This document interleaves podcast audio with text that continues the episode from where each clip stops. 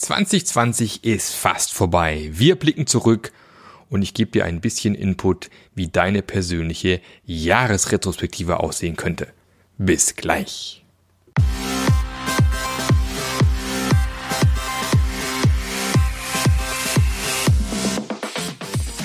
Der Passionate Teams Podcast. Der Podcast, der dir zeigt, wie du Agilität erfolgreich und nachhaltig im Unternehmen einführst. Erfahre hier, wie du eine Umgebung aufbaust, in der passionierte Agilität entsteht und vor allem bleibt. Und hier kommt dein Gastgeber, Marc Löffler.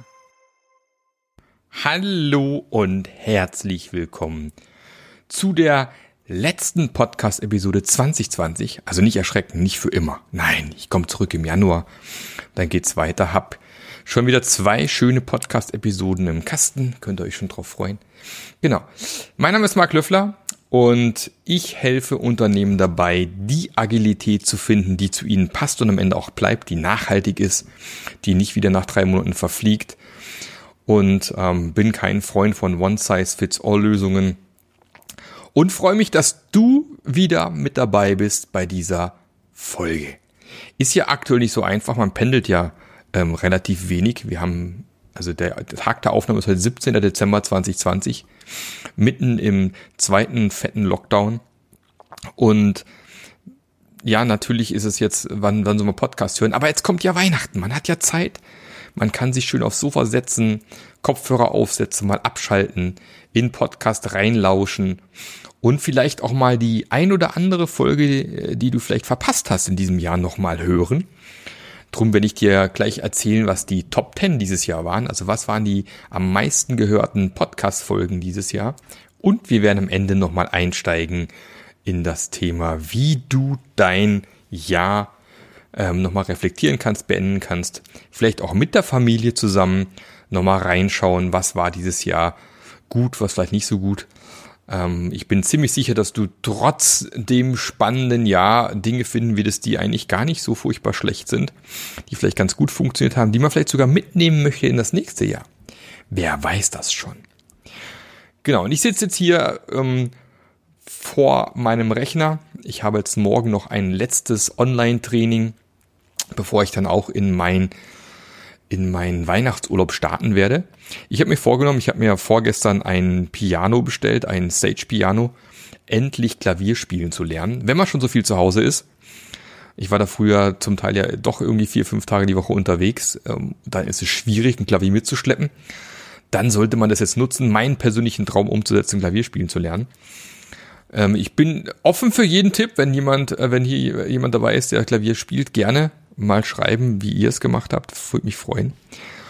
Und ähm, genau. Und so starten wir jetzt hier rein und schauen uns mal an, was war denn die Top 10? Was waren die Folgen, die bisher am meisten gehört worden sind?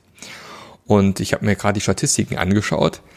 Auf Platz 1 tatsächlich die Top 8 der agilen Tools.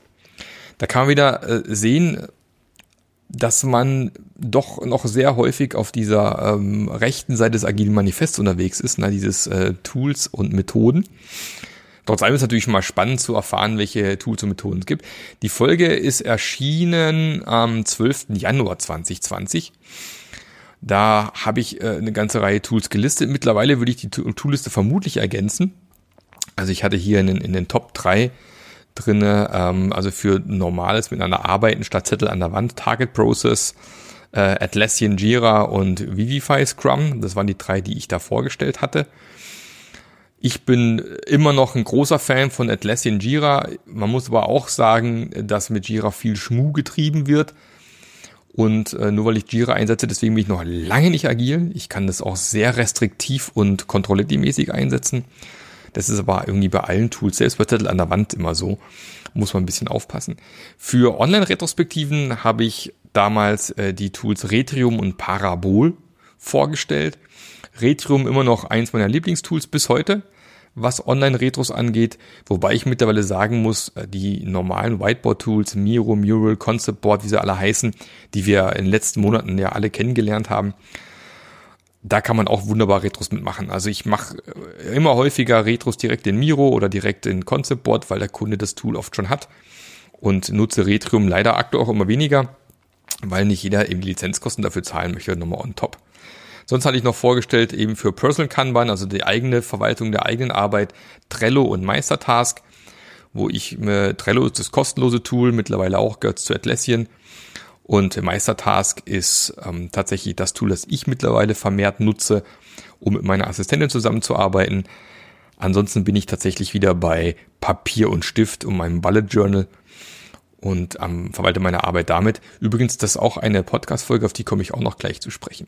Also, wer nochmal reinhören möchte, welches Tool cool ist, warum, dann die Top 8 der agilen Tools. Ich werde das alles nochmal verlinken hier in die Podcast-Folge. Dann hast du das auch nochmal. Auf Platz 2 äh, ein schönes Interview, das mich total gefreut hat. Und zwar mit der Nadja Petranowskaja. Und äh, wir haben gesprochen über, was ist eigentlich New Work? Sehr spannend, äh, die Definition nochmal zu, zu hören, was eigentlich Arbeit ist und was heißt New und äh, warum ist das Ganze wichtig.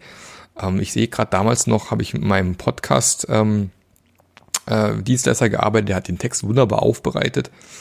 Und ähm, da fand ich den letzten Satz so schön von Nadja. Umarme dich selbst und erfreue dich daran, dass du da bist. Nimm dich so an, wie du im Moment bist und wachse aus deinem Ich für dich selbst und nicht für andere. Finde dich wertvoll und sage dir, wie toll du bist. Das gilt, glaube ich, auch in der aktuellen Zeit. Schöner Impuls. Wer da nochmal reinhören will, reinhören möchte, sehr inspirierendes Gespräch, kann ich sehr empfehlen. Dann gerne dem Link nochmal folgen. Dann natürlich mein Herzensthema. Ich freue mich tierisch, dass es auf Platz drei sogar tatsächlich ist. Voraussetzung für agiles Arbeiten. Da habe ich nochmal sehr ausführlich mein Passion-Modell vorgestellt. Ich sehe gerade die Grafik hier, war damals noch handgemalt. Mittlerweile gibt's ja ein schickes Poster. Wer so ein Poster haben möchte, so als äh, Christmas Special, noch Input von mir, gerne bei mir melden. Und äh, ich habe da nochmal erzählt, äh, was agil eigentlich überhaupt ist und aus was meiner Sicht, welche Elemente da sein sollten, damit Agilität funktionieren kann. Also äh, zentral ganz klar ähm, das Thema Agilität an sich, also ne, der Wille zur Veränderung ganz wichtig, die starke Vision, dieser 100% Fokus in einem Team, wenn es irgendwie möglich ist. Das Thema Never Stop Learning, also dass man am Ball bleibt und auch Impulse von außen bekommt. Die Independence, Unabhängigkeit, das agiles Team, dass sich auch im gewissen Rahmen selber Entscheidungen treffen kann. Die Orientierung, die Stärkeorientierung auf die Stärken der jeweiligen Mitarbeiter, wie ich die besser nutzen kann. Und ganz zentral auch dazu gab es ja ähm, dieses und letztes Jahr eine, eine Podcast-Folge zum Thema psychologische Sicherheit. Für mich ganz zentral immer noch und Grundvoraussetzung für erfolgreiches agiles Arbeiten. Der Podcast geht ja auch ein bisschen darum. Mir, mir ist immer noch viel, viel wichtiger, dass man sich wieder mehr um den Faktor Mensch kümmert und äh, um Teams und Umgebungen baut, wo die Teams einen tollen Job machen können. Und ich möchte immer mehr dazu einladen, weg von dieser Toolseite zu kommen und sich mehr mal drauf zu fokussieren, was, was braucht's eigentlich, dass wir hier einen geilen Job machen können und nicht, welches Tool können wir als nächstes durchs, durchs Dorf treiben. Also da, wer da mal wissen möchte, was da alles war, was es da alles gab, gerne nochmal in den Podcast reinhören. Dann gab's tatsächlich ähm, auf Platz vier eine wunderschöne Podcast-Folge mit äh, Vash Duarte, ein portugiesischer agiler Coach, der mittlerweile in Helsinki in Finnland wohnt wir beide haben uns, durch 2009 in ähm, Kiew zuerst Mal getroffen, auf der Agile Eastern Europe. Wir haben dabei den Vortrag gehalten und seitdem verbindet uns so ein bisschen das Thema Agilität. Und mit ihm habe ich mal über dieses spannende Thema No Estimates gesprochen, das immer noch sehr polarisiert.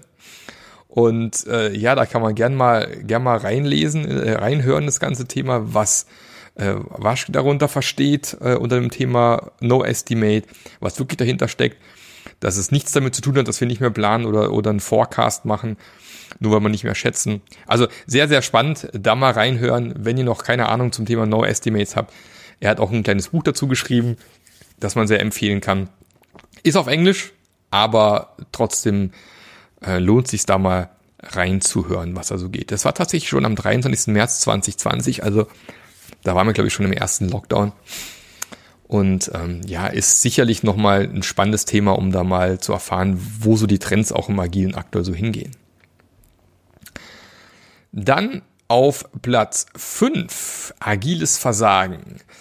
Da bin ich tatsächlich selbst interviewt worden, fand ich auch sehr spannend. Und zwar ähm, damals von einem lieben Kollegen von mir, der ähm, Stefan Heinrich, der eigentlich vor allem im Sales-Bereich sehr bekannt ist und dort äh, auch sehr erfolgreich agiert und unterwegs ist, Trainings macht, Coachings macht und eine, eine, entsprechende Firma auch hinten dran hat.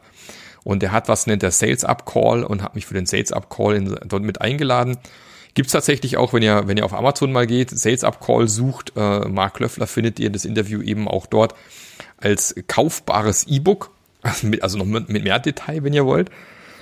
Und ich habe so ein bisschen drüber gesprochen, äh, ja, was agiles Versagen ist, warum viele Firmen versagen im Agilen.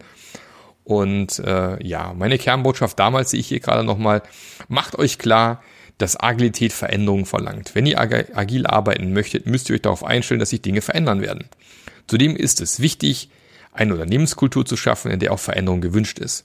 Es müssen auch Fehler passieren, denn nur dann könnt ihr tatsächlich auch erfolgreich agil arbeiten. Ähm, und warum ich mich da in dieser Folge als agiler Notarzt bezeichnet habe, na, das kannst du dir in der Folge vielleicht selber anhören. Genau, das war tatsächlich eins oder vier Platz fünf. Platz sechs war so ein bisschen, ähm, ja, das ist sogar noch vom Dezember letzten Jahres äh, die Folge gewesen. Und äh, darum ging es, warum gewaltfreie Kommunikation alles nur noch schlimmer macht. War so ein bisschen so ein catchy Titel. Ähm, hat wahrscheinlich vor allem deshalb so ein bisschen äh, Fahrt aufgenommen, weil alle gedacht haben, äh, wie, er macht hier äh, gewaltfreie Kommunikation schlecht und, und äh, spricht darüber Kacke und dabei ist doch gewaltfreie Kommunikation eine tolle Sache. Ja, kann eine tolle Sache sein, aber warum es oft in die Hose geht und warum es nicht immer so sauber läuft, habe ich eben in diesem, dieser Podcast-Folge mal erklärt. Und äh, wer verstehen will, warum ich sage, das macht man schon mehr kaputt, wie das es hilft, sollte da mal reinlauschen. Also man sollte das nicht einfach blind und ohne das Ganze zu reflektieren einsetzen. Aber dann ist es aus meiner Sicht auch ein wichtiges, gutes Tool, das man sicherlich mit dem Alltag mit sich rumtragen sollte. Dann kam ein wunderschönes Interview mit Sebastian Wächter.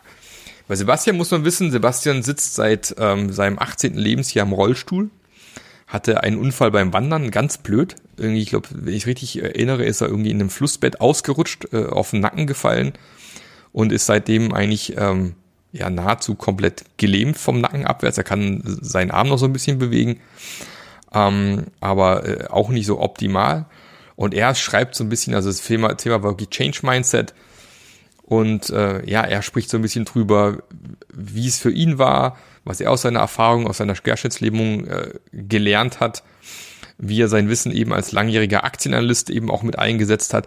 Ah, das ist, glaube ich, besonders eine besonders tolle Folge, mal reinzuhören, gerade so zu Weihnachten mal da reinzugehen, das ganze Thema. Und ähm, ja, hat auch ein schönes Buch geschrieben zu dem Thema Change Mindset, Veränderungsprozesse ins Rollen bringen. Vielleicht aktuell noch ein kurzes, schönes kleines Weihnachtsgeschenk, wenn du so einen Agilisten kennst, der vielleicht noch was zum Lesen braucht, was jetzt nicht direkt agil ist, aber sicherlich viele ähm, Impulse enthalten wird, die du mitnehmen kannst ins agile Arbeiten. Da einfach mal entsprechend reingucken. Wie gesagt, die Links kommen alle in den Podcast nochmal rein. Gerne nochmal reinschauen. Habt ihr eigentlich, hast du eigentlich gesehen, ich habe meinem, an meinem Blog habe ich mittlerweile Lesezeit eingebaut. Du siehst immer, wie lang es dauert, etwas zu lesen. Ich habe auch so einen schönen Balken hier mit eingebaut. Voll geil mal auf meinen Blog gehen, da sieht man das wunderschön. ja, technische Spielerei, aber man will ja frisch bleiben und da am Ball bleiben mit der ganzen Sache. Das nächste Thema, was mich auch sehr gefreut hat, ich habe mit der Cosima Laube gesprochen, auch noch vor Lockdown, 16. Februar sehe ich hier gerade. Und wir haben drüber gesprochen, wie Journaling für Scrum Master eine, eine gutes Tool sein kann, um eben entsprechend zu reflektieren so habe ich ehrlich gesagt auch wieder zu meinem äh, Bullet Journal zurückgefunden. Also ich habe es auch schon mehrfach benutzt, mehrfach wieder weggelegt, dann wieder angefangen, wieder weggelegt. Jetzt bin ich wieder seit ähm, Anfang des Jahres voll dabei und äh, mein Buch ist ziemlich dick geworden dieses Jahr. Mm, sie, wir beschreiben also, wir und sie beschreiben eigentlich so ein bisschen, was ist Journaling überhaupt? Wie kann man strukturiert das Ganze nutzen zur Reflexion, auch als Scrum Master eben, um zu lernen, eben auch vielleicht selbst über sich was äh, Dinge zu lernen, ähm, wie oft man es durchführen sollte, wie man anfangen sollte. Sie empfiehlt auch noch dieses Sechs-Minuten-Tagebuch als Startpunkt. Also auch das war eine, eine tolle, spannende Folge, die man sich vielleicht auch jetzt gerade zum Ende des Jahres mal anhören sollte, weil da viele gute Impulse dabei sind, wie man eben reflektieren kann, was man vor allem Ende des Jahres vielleicht mal machen sollte. und das Ganze vielleicht dann nächstes Jahr mit ins neue Jahr mitnehmen kann. Genau. Auch da Links nochmal zum Klarheitsjournal, zum 6-Minuten-Tagebuch oder eine Vorlage äh, für Scrum Master auch noch hier drinne. Von dem her ähm, sehr wertvolle, tolle Folge auf Platz 8. Trommelwirbel, Platz 9. Und zwar habe ich da eine Podcast-Folge gemacht, die nennt sich fünf Dinge, an denen man erfolgreiche Scrum-Teams erkennt. Ich habe da, glaube ich, einen Blogartikel, den ich schon vor vielen Jahren geschrieben habe, mal aufgearbeitet. Ich glaube, der war vier, fünf Jahre alt und habe dann nochmal diese fünf Faktoren aufgezeigt, wo man eben sehr schön sehen kann, ob so ein Scrum-Team wirklich gut funktioniert oder naja, vielleicht weniger gut funktioniert. Und äh, die Punkte, die ich hatte, war eben äh, kontinuierliches Lernen. Man merkt, die, die, die sind einfach dabei, immer sich weiterzuentwickeln gegenseitig zu unterstützen. Also dieses Ich ist weg, wir arbeiten als Team, wir arbeiten nicht in unseren Mini-Silos für uns alleine. Ähm, 50-50 Kommunikation äh, habe ich das Ganze genannt. Also der, der, also das heißt einfach, in den Teams wird nicht gelästert die ganze Zeit und nicht die Schuld bei anderen gesucht, sondern äh, man geht so ein bisschen rein. Da gibt es auch einen Buchtipp von mir nochmal.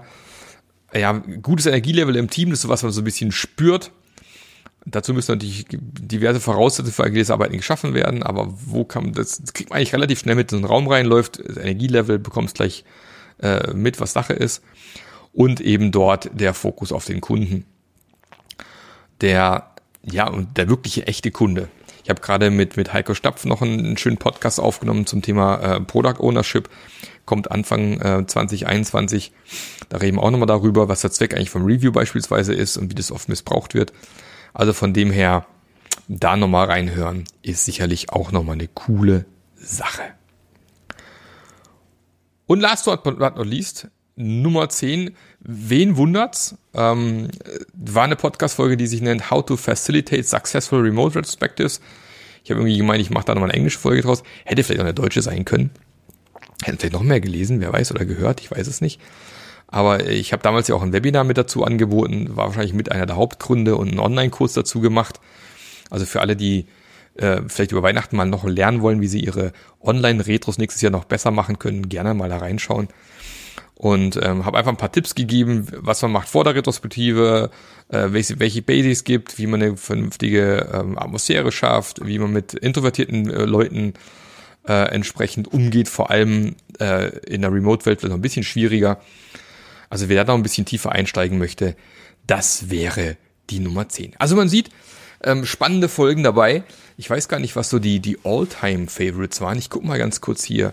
Leider kann man mittlerweile nicht mehr die komplette Zeit ähm, äh, angeben vom meinem Podcast. Den gibt's ja schon seit, ähm, ich glaube, 2017 habe ich angefangen. Und aber wenn wir mal angucken, vom Dezember 2018 bis Dezember 2020 ähm, Nummer eins tatsächlich Thema OKRs. Nummer zwei, welche Skills brauchen Agile Coaches? Also da sind äh, auch noch ein paar coole Sachen dabei. Da kommt tatsächlich dann erst auf Platz ähm, 9, Top 8 der agilen Tools. Aber ähm, da kann man auch noch mal reingucken. Wer wissen will, was Modern Agile ist und solche Sachen. Also da gibt's, mittlerweile sind es ja 120 Podcast-Folgen. Und wenn du eine Frage hast, wo du eine Antwort suchst, kann ich mir gut vorstellen, dass äh, bei den 120 Folgen mittlerweile irgendeine Folge dabei ist, die genau diese Frage beantwortet. Einfach mal Mark Löffler äh, in Google eintippen und dann hinten dran die Frage oder die Keywords. Eventuell gibt es da schon was, zu dem ich geschrieben habe oder einen Podcast gemacht habe. Ähm, ist auch immer schöner für mich. Mittlerweile kann ich immer schön darauf hinweisen. Pass auf, da habe ich eine Podcast-Folge gemacht, hör da mal rein. Oder wenn ich im Training bin und ich merke, da gibt es eine Frage, die viele Leute umtreibt, dann mache ich gerne eine Podcast-Folge draus. Von dem her gibt es bestimmt schon einiges, was es da online von mir gibt. Da gerne mal reinhören. So, jetzt sind wir am Ende dieses Jahres angekommen und da ist aus meiner Sicht wieder Zeit zu Reflexion, wie man Dinge übernehmen kann ins nächste Jahr. Ich mache das immer gerne mit meiner Familie, meistens dann an Silvester. Und ähm, wir machen sozusagen im ersten Schritt sammelt jeder von uns, mittlerweile hat jeder bei uns ein Smartphone, das war am Anfang äh, noch ein bisschen anders vor vielen Jahren. Ich habe das schon mal beschrieben gehabt in meinem Buch ähm, äh, Retrospektive in der Praxis, Silvester-Retrospektive, 2014 erschienen, also da waren meine Kinder wesentlich jünger. Um, und was wir so im ersten Schritt machen, jeder sucht so die zehn Lieblingsbilder auf seinem Smartphone raus von diesem Jahr. Ja, ein cooles Foto, ein cooles Erlebnis, was so ein bisschen unterstreicht, wie das Jahr gewesen ist. Und das ist so ein bisschen unser, unser Setting the Stage. Also so fangen wir quasi an, nochmal auf das Jahr zurückzublicken und äh, von jedem aus seiner Sichtweise eigentlich so einen Einblick zu kriegen, wie das Jahr für ihn gewesen ist und was für ihn oder für sie besonders war. Im zweiten Schritt ähm, machen wir es eigentlich relativ simpel. Wir schauen uns dann eben an, was hat uns dieses Jahr besonders gut gefallen und was hat uns dieses Jahr weniger gut gefallen. Also wirklich eigentlich nur dieses 50-50 und machen nichts Komplexes in dem Bereich und sammeln einfach mal alle Dinge, die uns dieses Jahr eben in diese beiden Kategorien so einfallen. Und machen dann tatsächlich auch wieder äh, ein Clustering, gucken, ob wir Dinge finden, die zusammengehören, zusammenpassen und schauen uns dann an, okay, was ist so auf der einen Seite bei den Sachen, die uns nicht so gefallen haben, der Favorit und was ist auf der anderen Seite vielleicht so ein Ding, muss sagen, boah, es hat uns eigentlich allen super gefallen und was hat uns, was ist das eigentlich, was total genial war.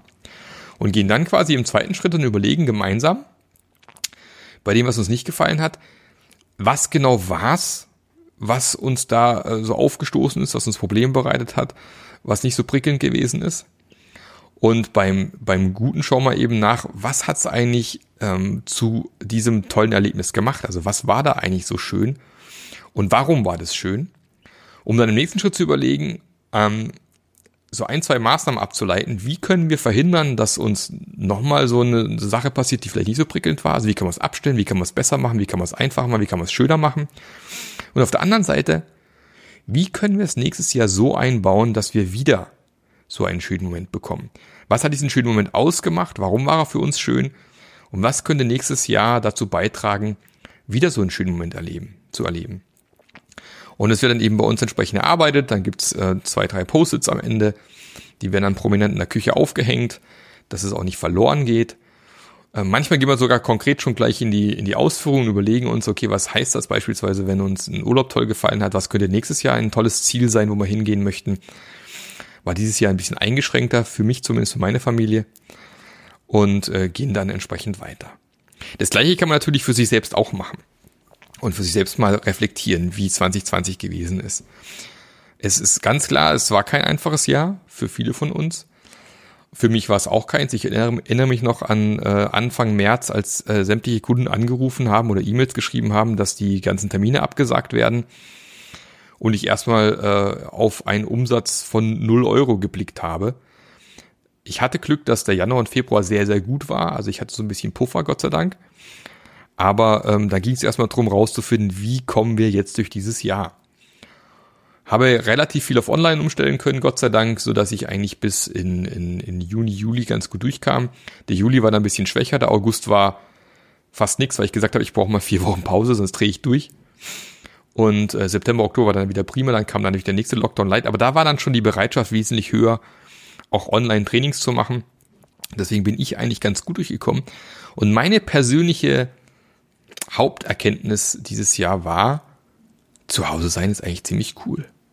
Und ich vermisse dieses in der Gegend rumreisen eigentlich nicht wirklich. Das, dass man das ab und zu mal macht, ist schön. Also ich habe mich tierisch gefreut, glaube ich, im, im, im Juni war ich das erste Mal wieder in Frankfurt nach drei Monaten, mal wieder rauszukommen, mal wieder woanders zu übernachten. Das war mal ganz nett. Ähm, aber ich muss es nicht mehr jede Woche mit drei, vier Nächten äh, habe, die ich nicht zu Hause arbeite, äh, zu Hause schlafe.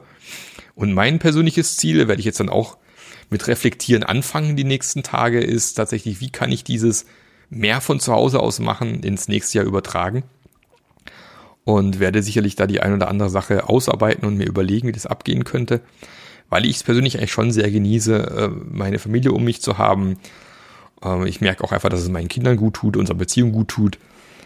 Und äh, das wird sicherlich das ist mein Key Takeaway. Also war nicht alles schlecht. Ich habe mir doch in vielen Bereichen doch auch die Augen geöffnet.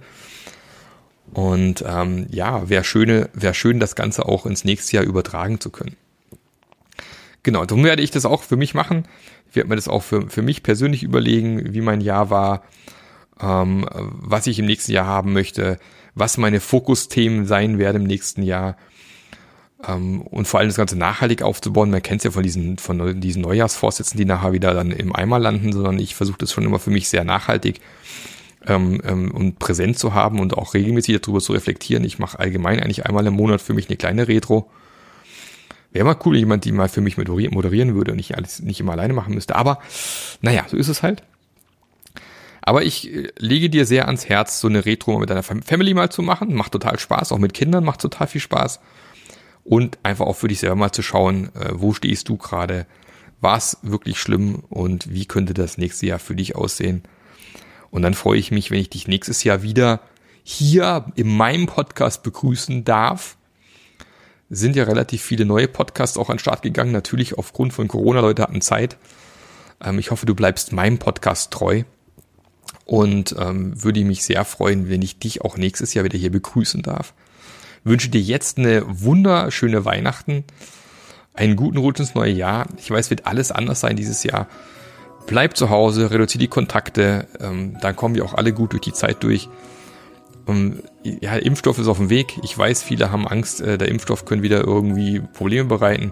Ich persönlich frage mich immer, welches Risiko ist für mich persönlich größer, dass ich Nebenwirkungen von Corona nachher habe mit Demenz und so einem Käse, Nierenschäden oder dass ich eventuell eine allergische Reaktion bekomme, die man meistens sehr gut behandeln kann. Also, ähm, naja, ich, ja klar sollte man vielleicht nicht unbedingt der Erste sein, der sich impfen lässt, aber die, äh, wenn man im medizinischen Bereich mal gearbeitet hat, ähm, da weiß man schon, dass sehr viel vorher gemacht wird, bevor so ein Impfstoff zugelassen wird. Klar wird auf die Tube gedrückt. Aber ich habe große Hoffnung, dass wir dann, sagen wir, im Sommer 2021 spätestens langsam wieder in so einen normaleren Modus reinkommen. Die Welt hat sich geändert, definitiv. Die Welt ist anders geworden. Wir werden hoffentlich mehr online machen. Ich hoffe, dass wir die Anzahl der Geschäftsreisen weiterhin reduzieren können, rein, allein schon aus äh, klimatechnischen Gründen. Und ähm, freue mich deshalb trotzdem auf 2021. Ich bin eigentlich immer ein sehr positiver Mensch, der da in die Zukunft schaut. Ich hoffe auch, dass der Fokus, der sich in den letzten ein, zwei Jahren so ein bisschen rauskristallisiert hat, den Fokus auf den Menschen im agilen Kontext, dass der auch weiter nach vorne gebracht wird, dass wir wieder mehr dafür sorgen, psychologisch sichere Arbeitsplätze zu schaffen, den Menschen in den Fokus zu schieben, den Menschen individuell zu sehen mit seinen Stärken und Schwächen, zu gucken, wie, wie wir am besten mit den Personen umgehen können dann klappt es auch mit der Agilität im nächsten Jahr.